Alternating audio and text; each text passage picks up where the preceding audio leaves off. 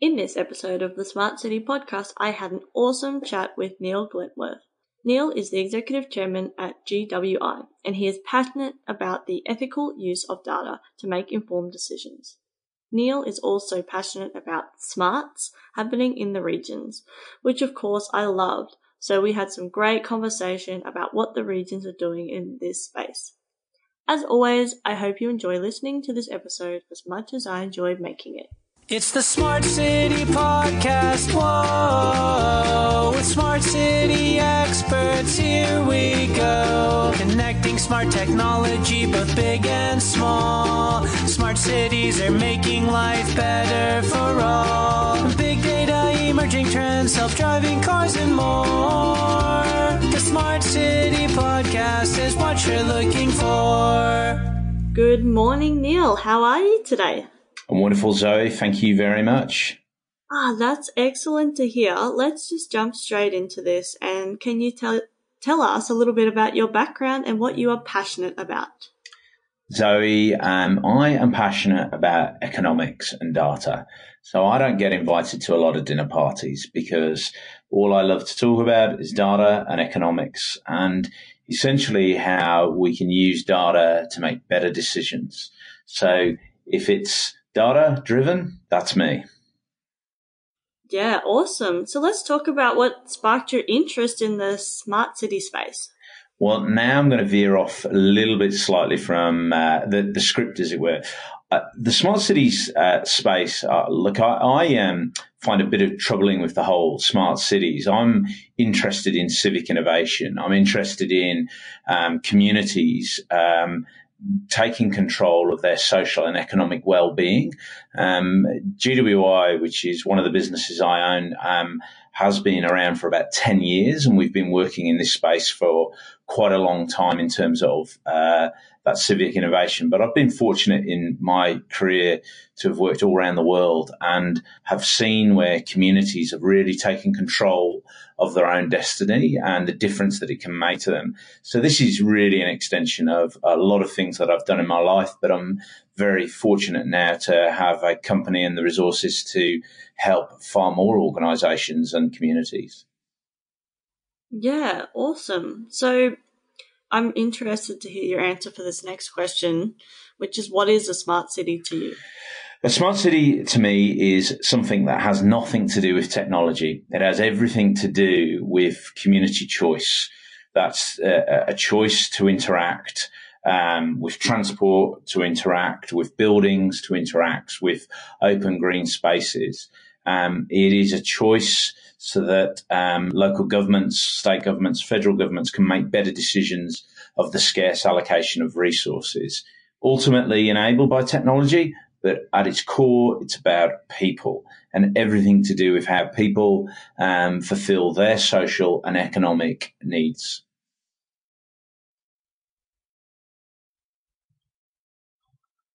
Cool. Okay. So, why do you think the smart city concept is so important? Look, there's a lot of um, challenges in the Asia Pacific region economically. Um, and one of the phenomena that's caught a lot of demographers and economists off guard is urbanization. So we see a massive um, groundswell in Australia of people moving to the coastal regions. That's leaving towns uh, in central Australia um, a real brain drain, and there is a real uh, focus on reinventing um, those towns and those communities up and down the coast, all around Australia. And so the uh, incentive now is how do you do more with less? Now, making use of data that's already available it helps communities do more with less, whether it be making better decisions in terms of how to bring tourists in, whether better decisions how to use their assets so they don't become stranded assets. essentially, um, local government, particularly in Australia, has a very small percentage of taxable revenue, which is less than 4%. And so that means that uh, local government has to really think differently how it's going to attract, retain, um, and ultimately grow their populations. Mm, yeah, cool. So one of my passions is the regional areas. So I'm definitely he- um, keen to hear more about what your thoughts are about how we can do this in the regional areas.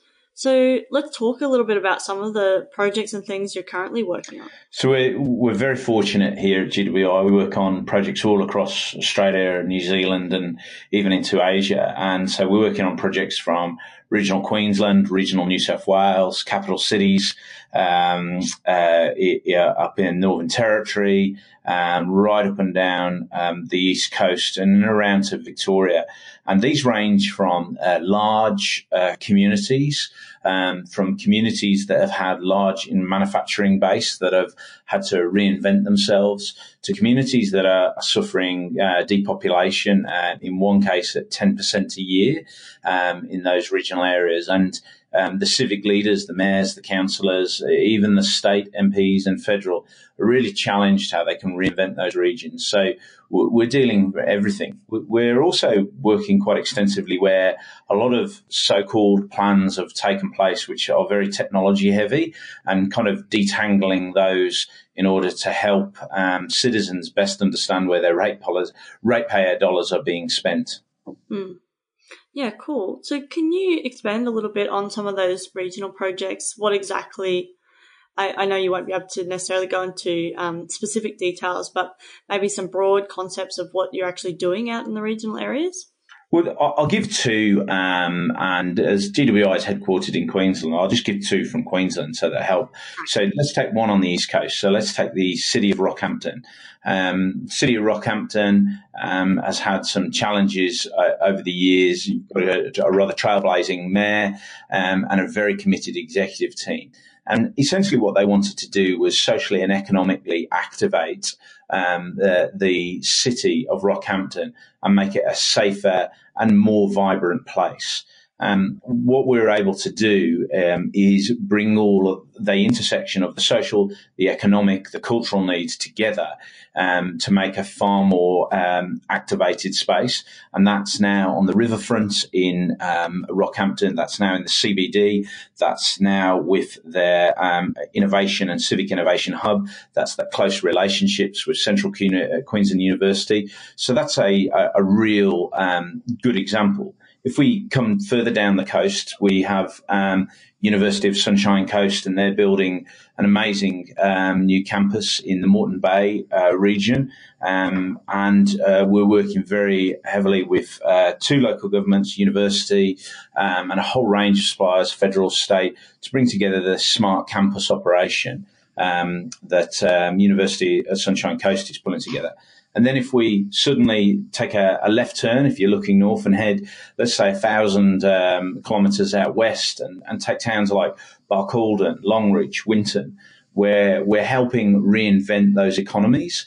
Um, and recently in the media, you would have seen a big, large focus about the use of drones with wild dogs. And that's one example where we're working very closely with a region, making those things happen um, and bringing in new talent and new population to those regions. Mm, yeah, cool. Oh, that's really exciting. Um, I, I probably know that yes, I'm very passionate about bringing that, um, lessen the brain drain and actually bring people out to the region. So we have to have exciting things going on out there. So I think some of the work you're doing will definitely um, help in that. So that's awesome.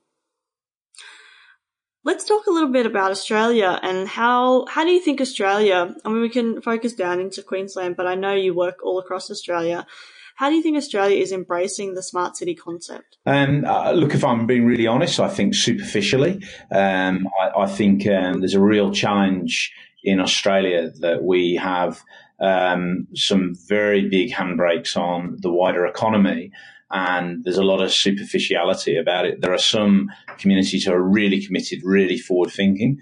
But when the reality of so many jobs could face automation, um, there isn't the economic density. We actually need to double down on the whole focus of how we reinvent our urban environments and our regional environments. And um, I personally don't believe we're taking it as seriously as we could be um, because the impacts are so great. And let me give you one example. Um, if uh, I now could go to my local electrical store or mower store, I can buy a robotic uh, uh, lawnmower. Um, and I can set that lawnmower, and you can buy them from Amazon, you can buy them from a whole range, Harvey Norman, wherever. And I can set that to run on my lawn. it won't take long before the community is wondering why there is a human being sat on a lawnmower in a park and their rates are still going up. And we need to tackle and have those tough conversations. And there doesn't yet seem the appetite.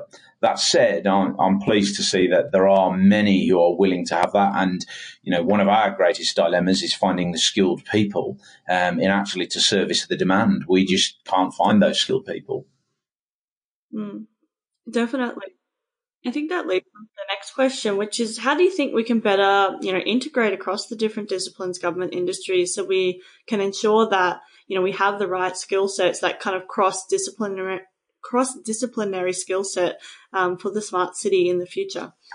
Zoe, that is a wonderful question. And I listened intently to many of your podcasts, in particular the one with Marcus Foth, who is a real sort of fantastic person in this space. And I, I think it's the challenge of the uh, generation of people that are going for university uh, at the moment is changing that whole educational mix is changing and recognizing that we need different skill sets so that we can bring engineers, we can bring building developers, we can bring, um, you know, uh, scientists all together uh, and actually focus in the one area of how do we um, better grow for urbanisation and how do we make reason, regions more resilient. Um, uh, and Zoe, I know you're uh, based up in uh, Toowoomba in Queensland, and there's a wonderful gentleman, Professor John Cole, who looks after regional resilience, and he's working closely with people like that, people like Marcus Foth, and bringing them together um, so that we can actually make Australia a more uh, a place of greater economic depth um, and helping the community make better decisions. Mm. Yeah, definitely. Cool. Now I've got lots to think about now. I'm going to have to get um, the guy in Toowoomba here on the podcast as well. You, you, totally are. John Cole is is uh, um, incredibly impressive and has done a lot for regions and, and really brings us together. And along with the, the, wonderful Marcus Foth that you've already got on. So. Yeah, yeah, cool. I mean, and that's the thing. There are so many um, really smart people out in the regions. I mean, I haven't even done enough myself to kind of reach out um, that way as well. So I need to uh, do that because I think, like you mentioned with drones, I mean, that's not the only technology, obviously, but you know, smart farming and and all those type of things is just you know, it just makes sense because it's more efficient and you know they can save money and you know save time and labor and all that kind of stuff. And they're not even talking about you know, oh well, yes, I'm going to embrace the smart city concept. They're just doing it because it makes sense. Um, so I think that's that's what's going to happen, um, particularly in the regions, in the cities as well. But in the regions, they're just going to do whatever makes sense. They're not going to worry about what the the the concept or the framework or the you know the urban planners are telling them. They're just going to do whatever um, is the most efficient and effective and makes makes them feel except you know that they can live and and access things the way that they need to. One of the mistakes that we can often make, um, being city dwellers, um, is discounting how advanced some of the regions are, mm. um, and also woe that the poor regions far from it. Um, based out of Longreach, there are seven councils known as the RAPAD Remote Area Planning Councils. Um, they have long collaborated and are doing absolutely phenomenal work in making that region vibrant. And let me just give you examples. For many years, um, cattle have come up to um, RFID trackers. They come up to automated weigh stations.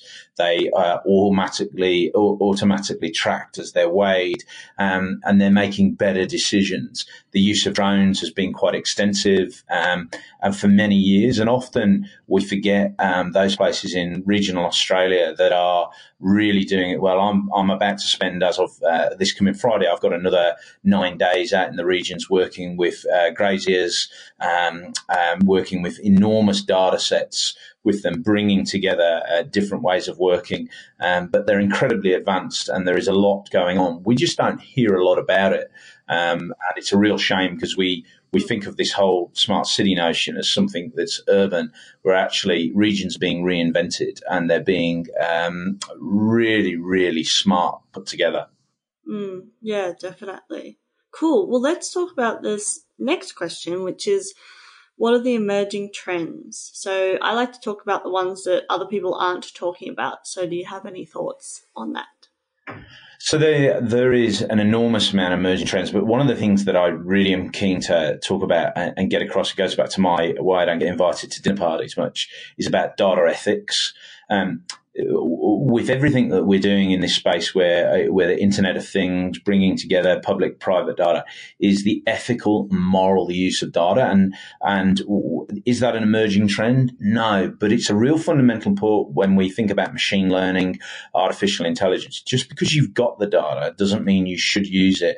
And what I'm really pleased to, pleased to see is there is a lot of thought being given to now about how ethical is it to use data as an emerging trend in this whole space. So just because you've got it, and let me give you an example of that. So, for instance, if you can now better predict where areas are going to flood, should you tell everybody and their insurance premiums go through the roof? Or should you not tell them and they might get flooded?